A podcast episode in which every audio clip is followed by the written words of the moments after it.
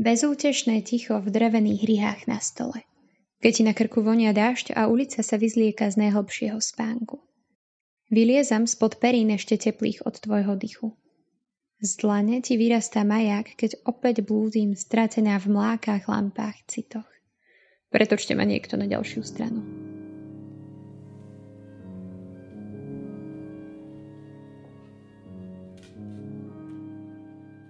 Janka Piknová o sebe tvrdí, že v prvom rade je, za čo je vďačná svojim rodičom a pánu Bohu. Tiež je manželkou, milujúcou, oddanou a vernou. Je manželkou úžasného muža, do ktorého sa zalúbila v 15 a znova sa do ňoho zamilúváva každý deň. Je matkou dvoch detí plnou doteraz nepoznanej lásky.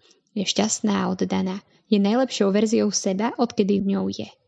Tiež je učiteľkou slovenčiny a angličtiny, miluje prácu s deťmi, rada sa s nimi učí, smeje, rozpráva a rada ich vychováva. Je tou, ktorá sa chce učiť celý život.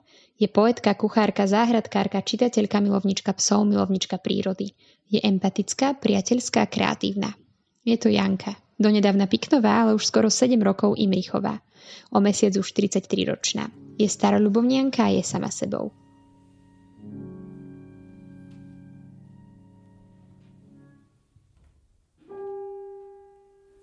Vpiť sa do mesta a jeho noci. Ako sklenené guličky, ktoré sa kotúľajú dole ulicou, potom ich zbiera pouličný harmonikár. Slepý. Obhryzené nechty. Čo sa dnes nosí? Pol litra kávy a semafor ti ukazuje cestu. Jeden deň, ukrytý v titulku novín, driape ma do chrbta. Einstein mal pravdu.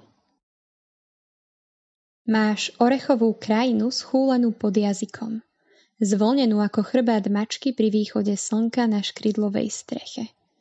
Tam vysoko, kde sa tajomné sklíčka už nelesknú v zrkadlovom svete. Labute v atramentovej sukni, teraz zmenené machule. Preholtáš oktobrovú hmlu, ktorú som sadila ďaleko za dedinou, keď ešte včera bolo dnes. Nechaj ma tak. Prezliekanie sa do nového svetra.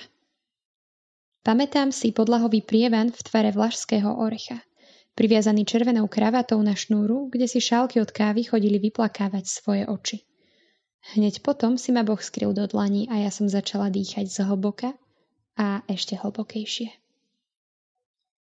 Zo zásady nepijem kávu a zo zásady neuznávam zásady. Zamotávam sa do zamatu a strácam v sklenených ihlách. Bojím sa pierok, pretože znamenajú pád a cudzích víťazov prvosienok na svojich perách. A po všetkom sa zobúdzam v gíčovej básni a vyplačem sa do vankúša. Opäť raz. V slze je jeden odídený deň, keď si na poli veril vzblknutým zápalkám.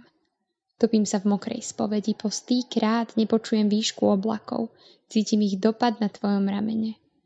Opieram sa o pásik na tvojom svetri, si moje more, vlnené.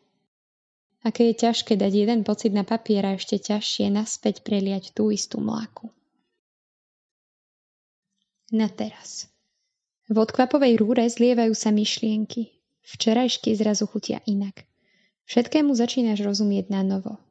Pre ňu by si aj v búrke kráčala do toho istého kopca znova a znova, keď zvuk padajúcich kvapiek pripomína jej prvý plač keď eh, si ešte nevedela, ako správne začať ukazovať jej tento svet aj to, že je krásny, hoci len v jej očiach.